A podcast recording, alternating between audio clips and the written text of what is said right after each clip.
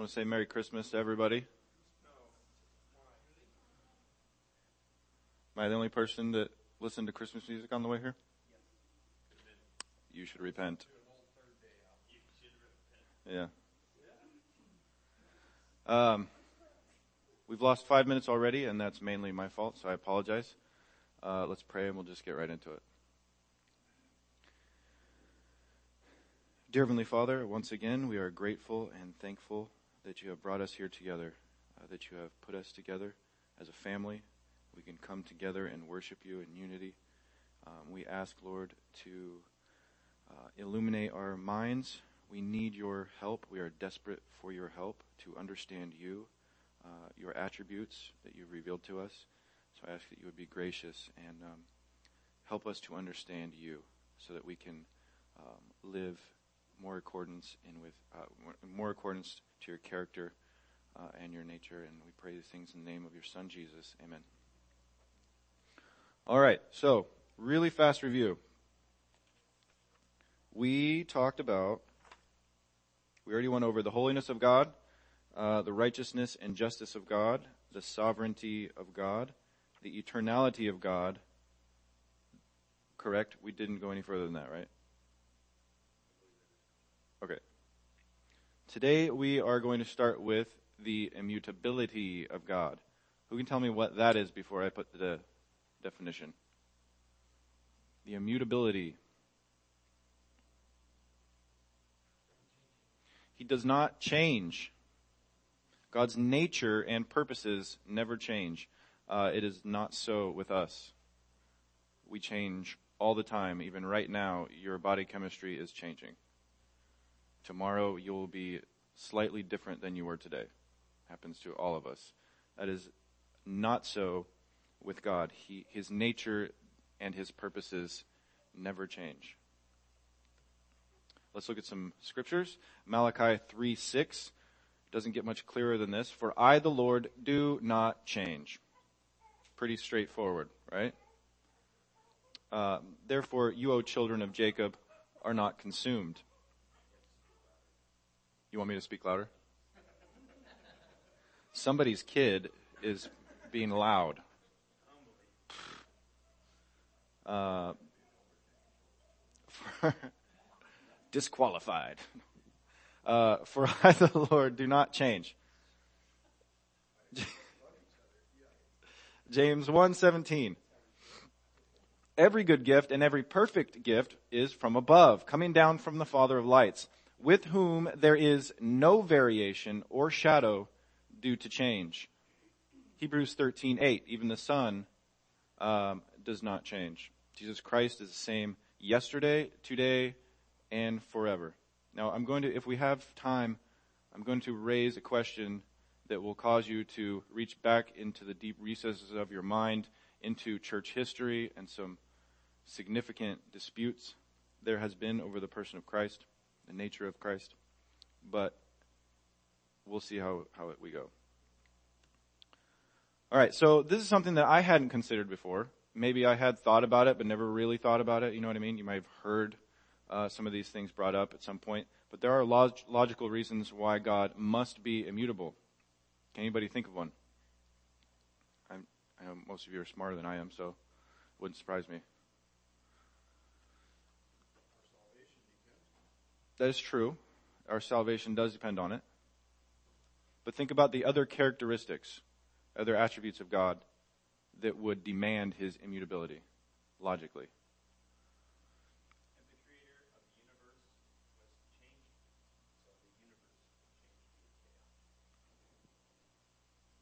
chaos would ensue if he was not stable. Change necessitates chronology. In order for change to happen, you must be bound by time. Uh, when we change, it happens at a specific point in time. If I lost my arm five, five minutes from now, five minutes and one second later, I would be somebody with 50% less arms. And it happened in a specific, it happened in a specific point in time. Right? But if God is eternal, which we already, we know that He is, then he is incapable of changing because he is not bound by time. Chronology does not exist unless he is interacting with his creation that is bound by time and space. I just thought this was interesting. This is not even in the book. Uh, change negates perfection. We know that he is perfect. He always does what's right. He knows everything, right? Uh, if he were lacking something or became less of what he was, that would imply that he was not perfect. But we know that he is. So logically, it follows that he, he must be unchanging. Which then goes to say, like I brought up time, change conflicts with his omniscience. If he learns something, he is not omniscient. If he somehow, in five minutes from now, gained knowledge about you that he did not have before, he would not be omniscient. He would be changing in that his knowledge has increased. Or if he was somehow less just towards somebody, um, he would have lost some aspect of justice. Therefore, he changes. So, just thought that was interesting. Never really thought about it before. Um, so Numbers 23:19, God is not man that he should lie, or a son of man that he should change his mind. He has said, and he will not do it. Will he not do it? Or has he spoken and he will not fulfill it? What is the obvious implication of this verse? It's in bold. He doesn't change his mind. Okay? Pretty straightforward, clear. But in Genesis 6, 5 through 8, the Lord saw that the wickedness of man was great in the earth, and that every intention of the thoughts of his heart was only evil continually. And the Lord regretted that he had made man on the earth, and it grieved him to his heart.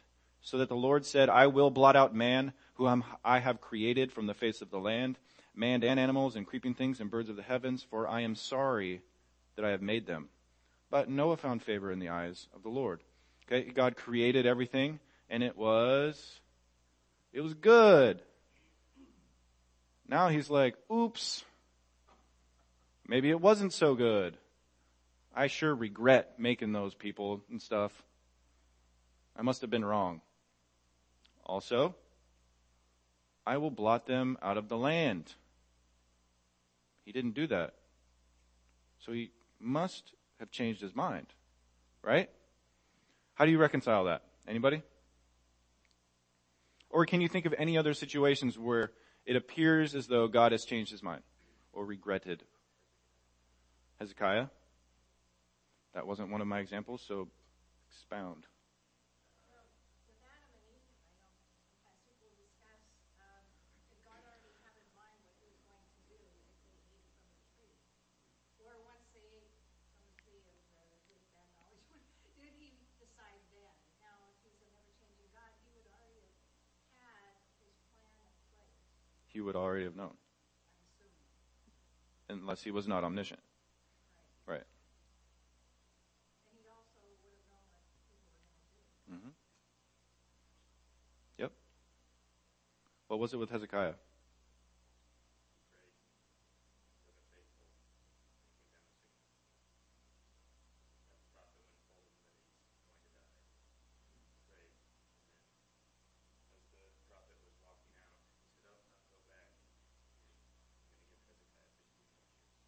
God told his prophet that Hezekiah would die.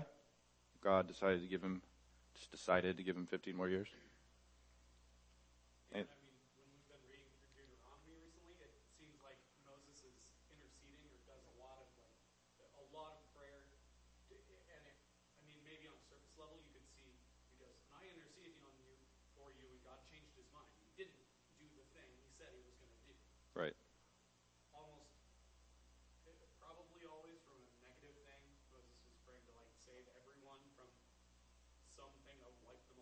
Right. Yeah, I mean, maybe on a surface level, that looks like a God changing his mind. Mm-hmm. Yeah. Please, God, don't kill your people. Okay. God wishes, desires that none would perish. Other, couple other uh, instances I thought of. Abraham pleading for Sodom. God, if there's 50 people, All right, if there's 50. But what if there's 45? I mean, he starts whittling it down and God says, okay, if there's 45. Okay, if there's 40. Okay. And it seems as though God is relenting to Moses' desires. Right?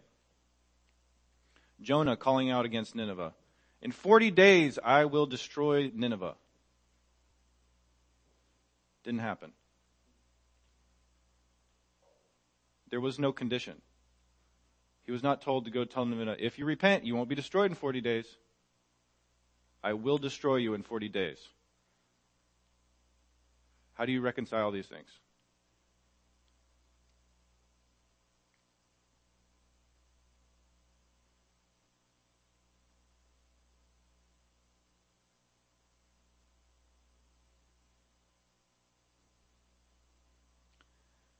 Uh, if you would like to say something, you need to be seated with the rest of the class. Um, there are two terms that I taught to the children last year, which they probably don't remember a lick of. Um, two theological terms. Well, they're not tech, only limited to theology, but anthropomorphism and anthropopathism.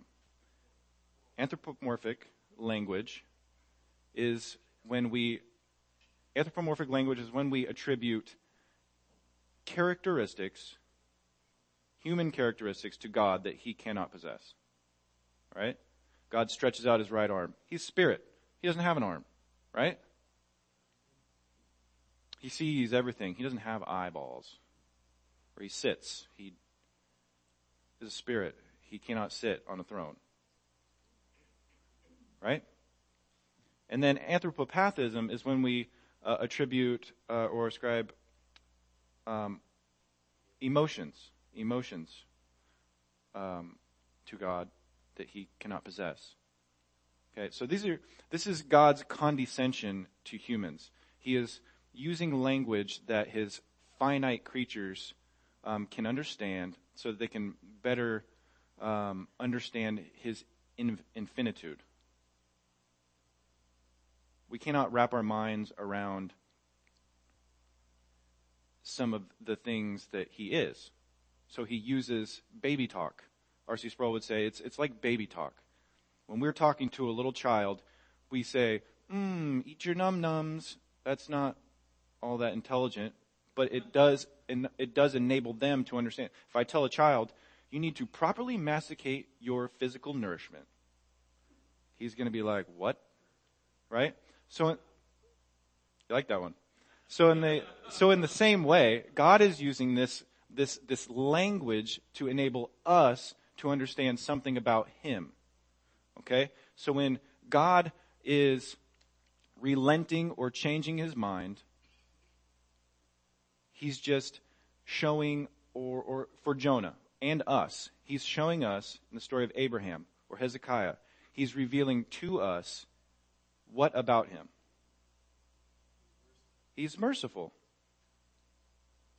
Or he's not omniscient and he's not sovereign. He didn't see these things coming. So, while it appears, if you've never had to defend this to anybody before, these alleged contradictions in Scripture, uh, it's something to think about, something to maybe uh, process a little bit more. It God does not change, even though at times it appears that he does. He is immutable. What application does God's immutability have on our salvation? Think about Malachi, what did I just read? Malachi 6, 8.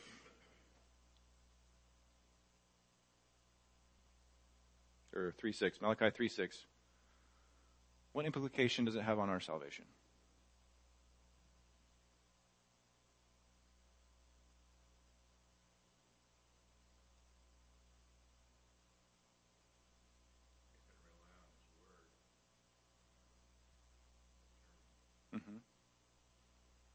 Rely on his eternal promises. He made a covenant with Israel. He's made a covenant with us. And it is sure, it, it is an assurance that he is not mutable like we are.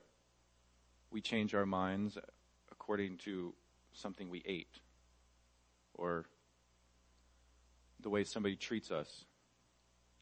If your salvation was up to another human being, you would have no assurance whatsoever. Thankfully, God does not change. What effect does it have on an unbeliever?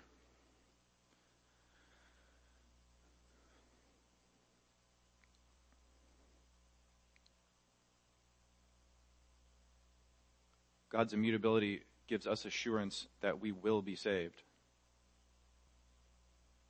For an unbeliever, they can be very assured that the wrath he promises will happen. It is quite popular today. God is all loving, which is not in the Bible. Why would he eternally torment somebody? I just can't I just can't I can't fathom that. My Jesus wouldn't send anybody to hell. Well, he said he would, and he will. Does not change. True. Right.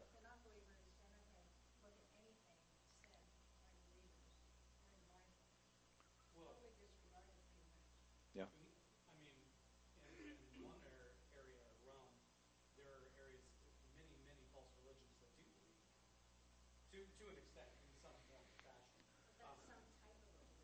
organization.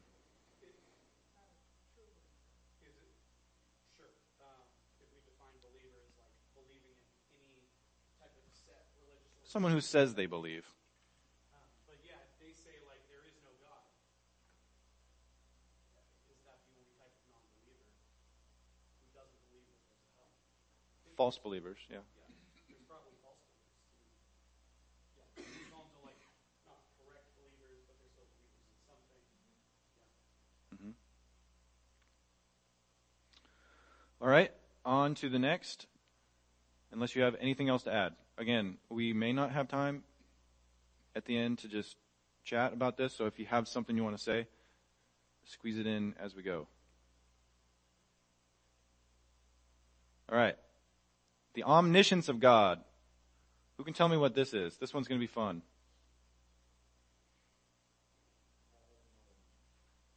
He is all knowing.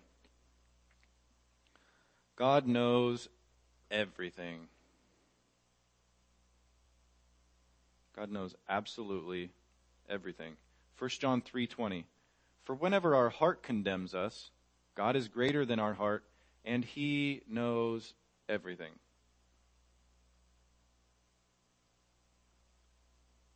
There's no except or but at the end of that sentence. There's just a period. Psalm 147 5. Great is our Lord and abundant in power. His understanding is beyond measure. There are no boundaries to what he knows, to his understanding. There are no limits. You cannot measure it. It is beyond measure. Isaiah 46, 9 and 10. I am God, and there is none like me, declaring the end from the beginning, from ancient times, things not yet done. Before anything ever happened, he knew what the end result would be. He knows everything in between. What's that? Finality of all things. Uh, be- I just think, sorry, can I Yeah. interject? I think it's really interesting because that's our human way of looking at it, right? We think of things of finality, but that's again in terms of chronology, right? So Right. Things, things yet to come, where he is outside time, and so his idea of finality is just more facts right. in essence. There is nothing he does not know. I. I know. Yeah. We'll know that. Yeah. right. All those terms that we put in time and that he knows he knows. What you don't know. Yeah. I created it to relate to you that way. Yep. I'm not bound by this. Right. He's not bound by that. I So that, that's what's interesting too about Jesus Christ becoming condescension. You're talking about condescension, taking on our our characteristics or attributes. Like he came into time and space, but he was outside of it. And that's what's really interesting too, because taking on human flesh is enough in itself, but then bounding yourself to, to chronology and also inevitability of death. Um, that's what blows my mind. right. And I hope we have time to get back to that. I really want to talk about that. Yes. Yeah. Nope. Let's wait till the end. Nope. Let's not. That's what I want to talk about. Let's wait. I don't. I'm not sure if we'll have time for it yet, but. Um, um, so as I was thinking about omniscience this week, I looked out the window as I was driving, and um, I I thought he knows everything that I don't know. And so I thought, well, let me think of some stuff I don't know. So I picked the first thing I looked at. It was grass. Um, and I started thinking about all the things I don't know about grass. One subject, one tiny little fragment of reality. Okay? Grass. Right? How many, what is the average number of blades of grass in a square foot of that lawn? How many blades of grass can a caterpillar eat in a year? How many molecules make up a single blade of grass? I, I mean, I, you could literally ask question like that after question after question after question after question, and I don't know the answer of any of them. You could do the same for a chair, or skin, or people, or Christmas lights.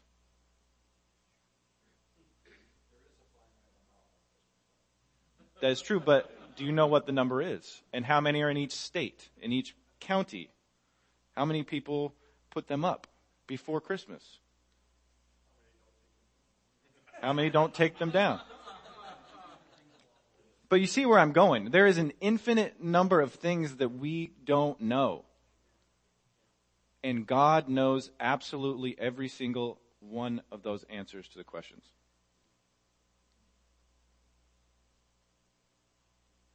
That's crazy. Like, it was just, it was making me feel very stupid. I am. I'm very ignorant. Yes. And that should serve to excite us uh, and make us anticipate heaven because I'm sure I'm not the only one who probably thought, you know, after a couple, you know, thousand years, I'm probably going to get bored of playing the harp. Mm-hmm. But I mean, we we are going to find out. I mean, we're, we're we are going to see the infinite God, and we will, you know, he we will be learning Him forever, and we will never, and we will never, exha- we will never reach the bottom of the well. Nope, ever.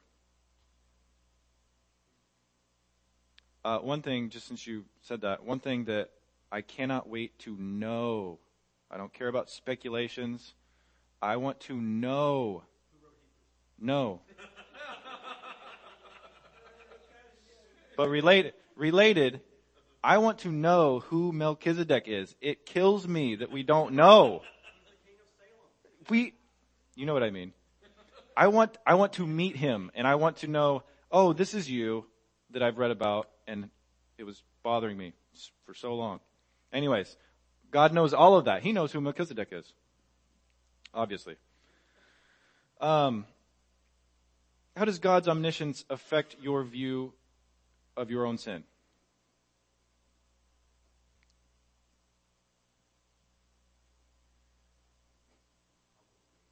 It humbles you.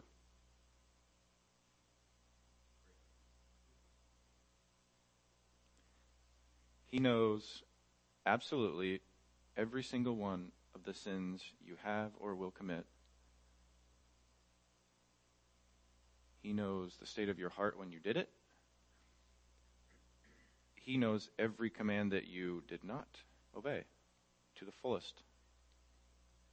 Well, I mean, there's like a gratefulness.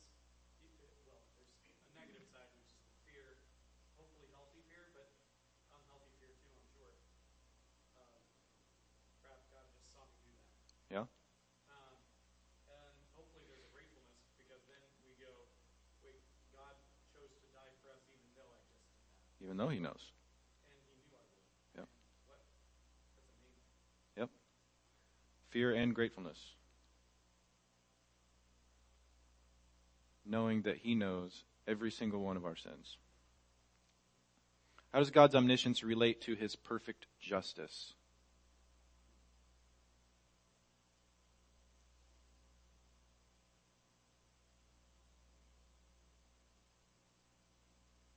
I think Daniel already basically said it.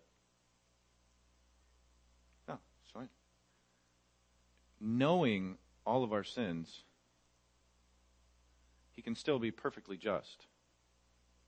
Yes.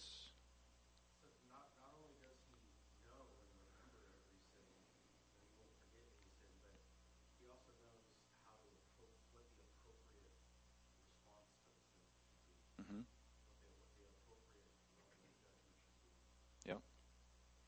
He knows the appropriate level of judgment for each sin.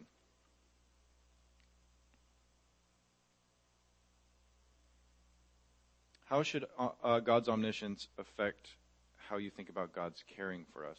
Not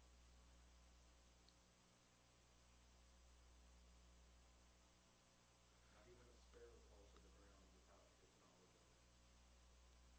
Not even a sparrow falls to the ground without his knowledge of it.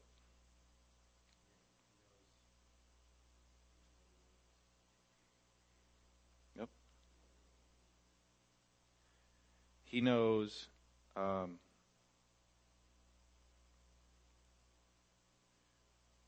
he knows when you're hurting. He knows when you've been hurt by somebody else. He knows what is all balled up in those emotions. He knows when you've been let down. He knows when you've let someone else down. He knows when somebody um, has lost someone they care about. And he cares about all of those things. Sometimes we, I, I know sometimes we feel very isolated when we're going through something difficult or we've been hurt or we are in need and we can feel very isolated, but it is very comforting to know that He knows every aspect of everything we're going through and that He does care for us, right? Even though nobody else might. Anything else before we go on?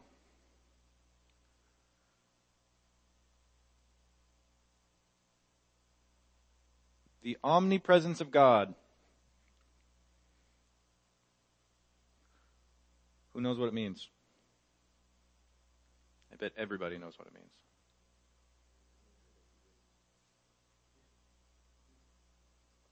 God is everywhere present. There is nowhere that He is not.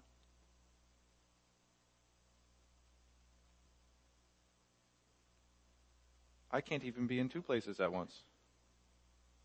What's that? How about things like time? Does he just everywhere in place? Is God every time present? Yeah. He is every time present, being that he's not bound by it. Eternal, yeah. He's eternal. Uh, but you would say in our historical timeline, is he also present in, in 1915? I would say yes, being that he's not bound by it and he only interacts with us in time, but this is a pretty good summary. Psalm 139, 7 to 12. Where shall I go from your spirit?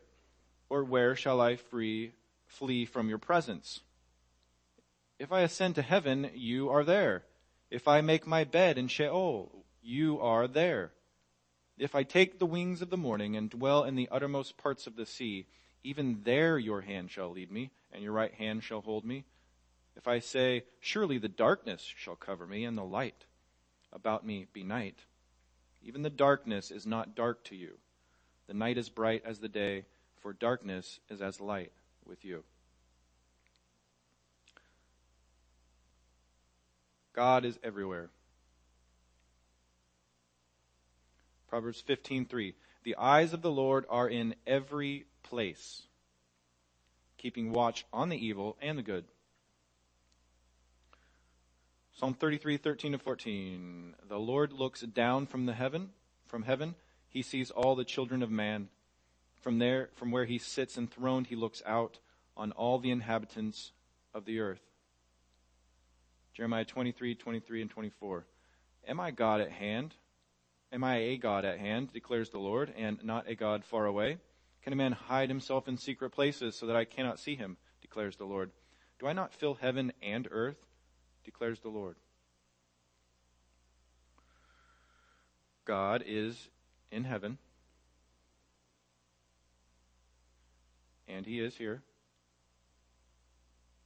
He doesn't just sit up there and watch things unfold. He's here with us, interacting with creation. Some people don't believe that. He just got things spinning and he's just up there hanging out, waiting to see what happens. That's not what Scripture teaches, thankfully. How does God's omnipresence affect you? He is everywhere at all times.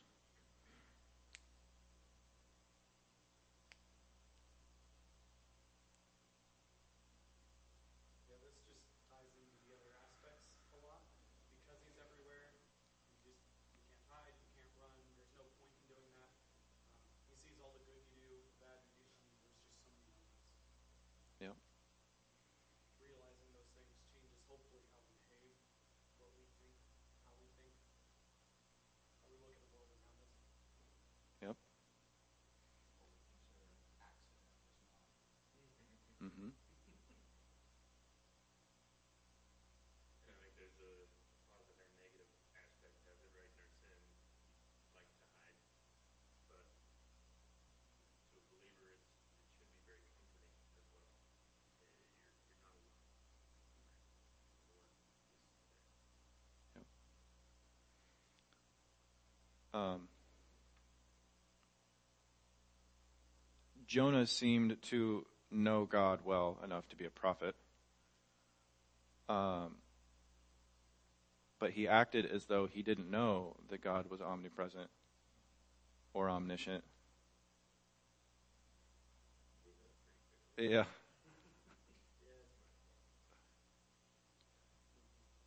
Um, one of the things, side note, one of the things that I love about the story of Jonah is that he also knew very well that God was merciful, which is why he tried to pretend that he wasn't omnipresent and to run away. He told God, I knew you were merciful. I knew you were going to do this, not kill all these people. But, I mean, on a daily basis, we probably all act as if we didn't realize that He was everywhere and knew everything. He's there when we uh, speak to our wives when nobody else is. He's there when we are on the internet. He's there when we are at home alone thinking about other people. When we are talking about other people. When we're not doing what we know we ought to be doing. He's always there. We act as though he's not. I, I do at least. I'm, maybe you guys don't.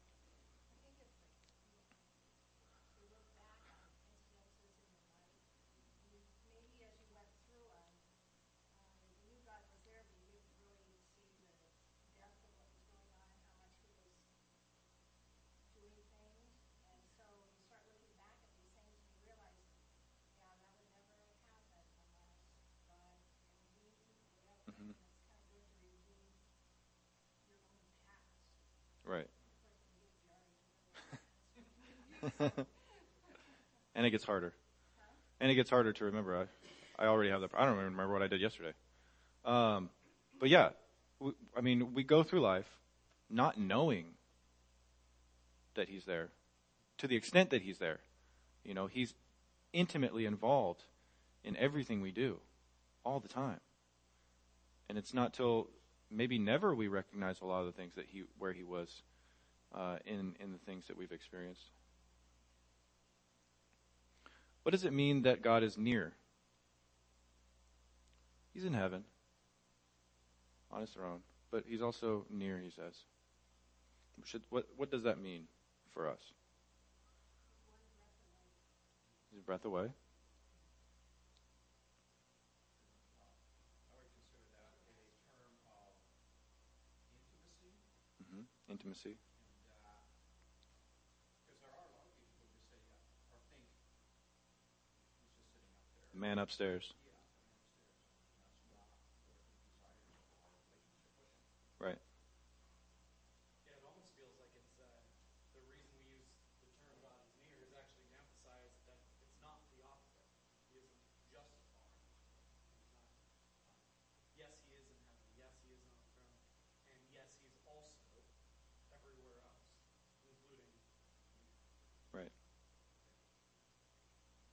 Jesus promised that he would be with us even to the end of the age.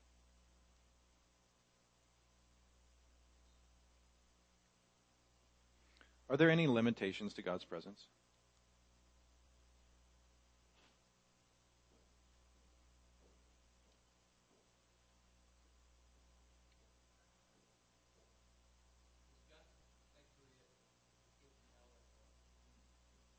Is he?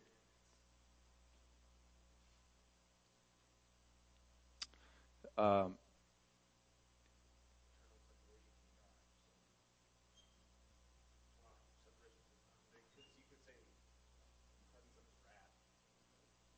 see, with the- theological stuff, there are some people. See, some people want to do things black and white, cut and dry. There are senses in which you can say something is true and not true, right? On the last day, he's going to separate the sheep from the goats, right? And he's going to say what? Depart from me. I never knew you. It, implying you're not going to be in my presence. Okay? However, in Revelation, those who are being tormented day and night, it will be done to them in the presence of the holy angels and the Lamb.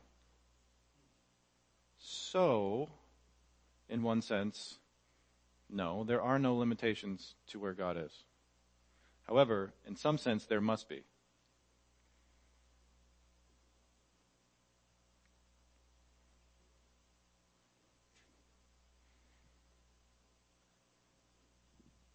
Just something to think about. He, he will be there, apparently, according to Revelation, the presence of God will be in hell.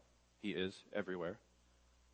But the implication of being separated from God must mean his favor in his, his grace. Because right now, wicked people are experiencing the grace of God. But then they will not. They will not be completely separated from him. But they will be not receiving any measure of grace right now, like they are now. Yep, justice will be served. It's good for us. One of the mysteries I've always thought about is people who will never accept Christ.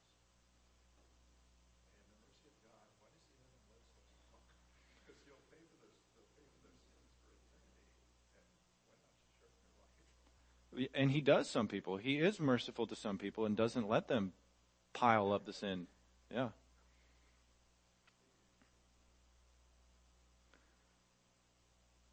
The omnipotence of God. Man, stinking clock. Somebody push it forward? What is the omnipotence of God? He is all powerful. Job 42 2. I know that you can do all things and that no purpose of your hands can be thwarted. Luke 137. For nothing will be impossible with God. Luke 18:27. But he said, Jesus, what is impossible with man is possible with God. God can do everything. Uh, when you stop to ponder God's power, what is your response? He can do anything and everything I just I wonder if this is the element that's most often um, abused, confused, twisted. Right? Of, of I mean, practically, of all the elements in here, um, this might be the one taken uh, out of context the most. True. You're right from the standpoint, you look at man's thought process and mind, all the things happening on earth, all this knowledge we have, ability to do things, man will think it's his ability, Yeah. not it's God given. Yeah. It's God allowing it. So it's probably one of the areas where it is most abused by humans. We, we certainly never attribute to the power of God what we ought to, to the extent that we should. I mean, look at our society. People who can jump kind of high are paid millions of dollars. Ooh, you can jump. And they have to be tall, yeah. You can do things. You can you can run fast and make millions of dollars and these people are idolized. They can do nothing compared to what God can do. He doesn't have to exert any energy to dunk a basketball. None whatsoever. Anyways. How should God's omnipotence affect you in times of trial or need? This would be similar to his omnipresence and his omniscience, right? We, we need things. Uh, we are incapable of helping ourselves, but it should comfort us to know that God can do anything. Are there any limitations to God power, God's power? Is there anything that God cannot do? If He's all powerful. Sin? Yeah, is, isn't that the one where the, the quickest answer is there are many things God won't do Yeah? according to his nature? And, and that, that's kind of where it ends. Right. Many things God will not do. Many things God will not do.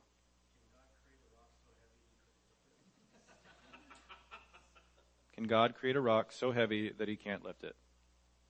So whoever, I can't remember who came up with that question. Um,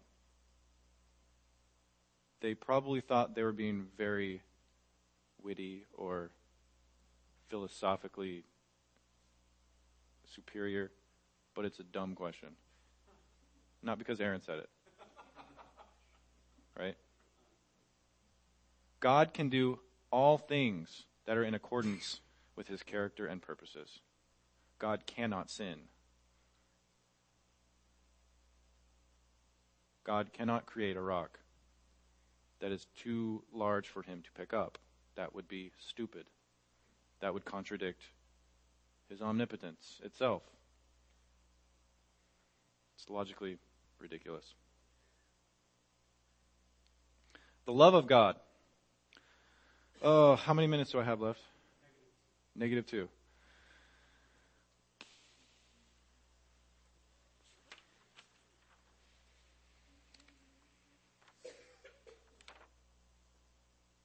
I still have three.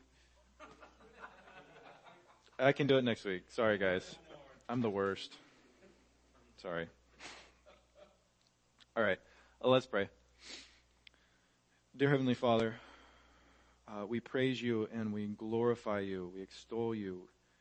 Uh, we are humbled by you. You can do all things. You know everything. You are everywhere all the time.